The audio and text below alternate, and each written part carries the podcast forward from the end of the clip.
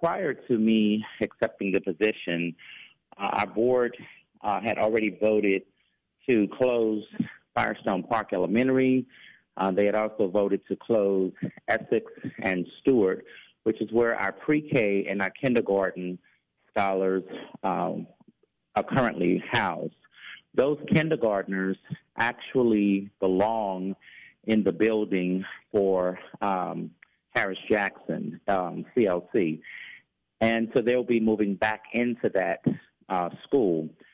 Uh, un- unfortunately, which is a good problem for us to have, um, the north, our north cluster is running over, and, and we're excited about that.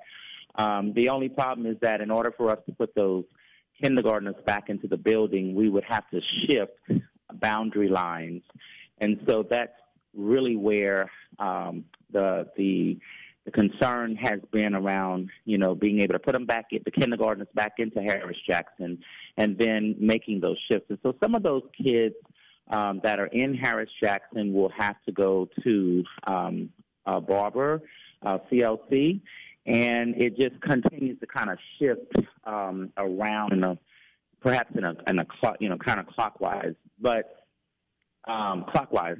But um, we are having a meet. In fact, we had our last meeting last night um, where we met with our community.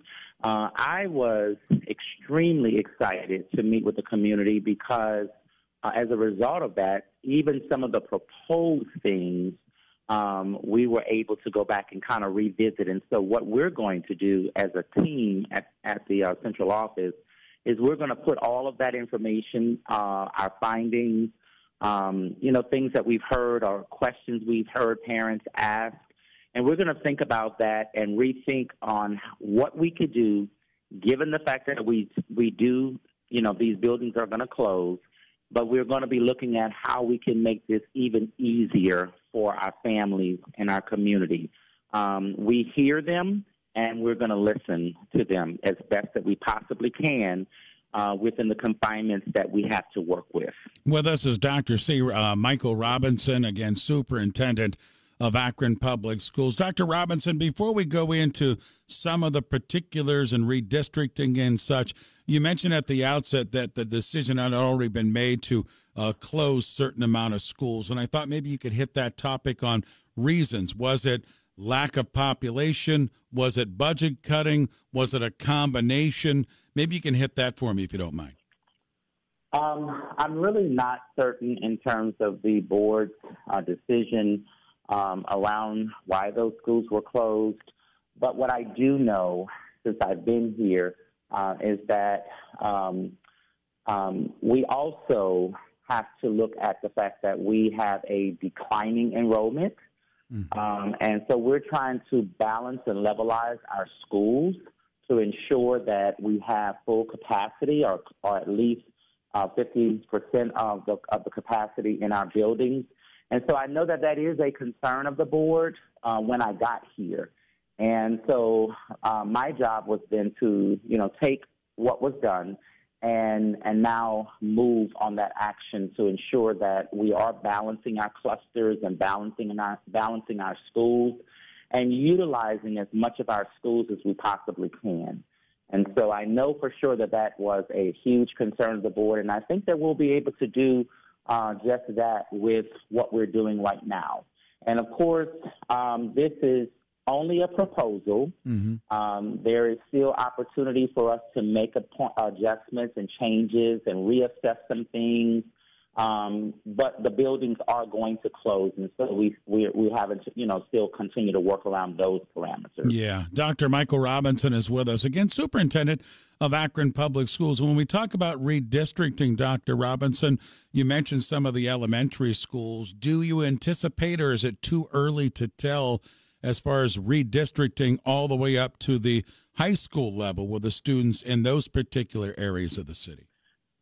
No, it is not going to impact our uh, high schools at all. Um, this is really uh, unique redistricting because I've done this in other districts, but uh, this is very unique. And I'm glad that we don't have that massive redistricting, but this is only really going to impact our elementary schools, and it's really impacting mainly the the the north and our east clusters. Uh, Dr. Robinson, when we talk about again redistricting, and as you mentioned, it's right now in the thought process. In a timeline in a perfect world, you'd probably like to get this all settled and done maybe by the fall of 2024. Is that fair if everything falls in the way you would like it to? Oh, no, sir. Uh, we, we will uh, have this finished by the early part of 2024.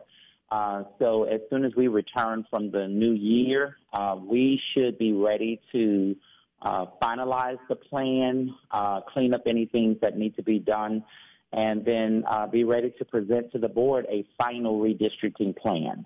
And so we hope to do that at the very beginning of uh, the the new year. I'm just trying to put myself, Dr. Robinson, into uh, the seats maybe of some of the parents that are listening this morning, where this redistricting may affect them, and probably one word they're thinking about is transportation and and maybe talk about the thought process there. When you get into redistricting, and you mentioned that you've done this in other locations, I'm sure that's a thought as well with with transportation for these families and these and these students. Absolutely, and and um, I want our families to know that uh, I can't speak for other people, but I know for me as a superintendent, um, I am very very sensitive to the needs of our families I know that our our, cluster, our, North cluster is very unique in that a lot of our families are coming from, uh, in many cases, out of the country, and so a lot of the things that uh, we're doing, we want to make sure that they fully understand those um, changes. And so we've had interpreters at our meetings to make sure that our families are comfortable with what is going on. They're able to ask questions. Uh, and so we've had a great dialogue.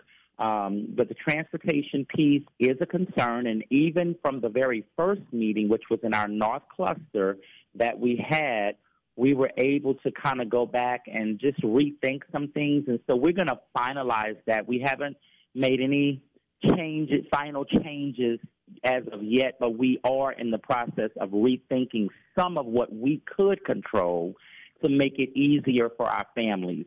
Um, the state require the state requirement is that if you are two miles or more from your uh, two miles two miles or less, I'm sorry, from your school, uh, the parents would have to provide transportation, and so a lot of our parents, uh, per, you know, shared uh, and inquired about the transportation piece, and so we are definitely going back. Uh, and, and rethinking some things.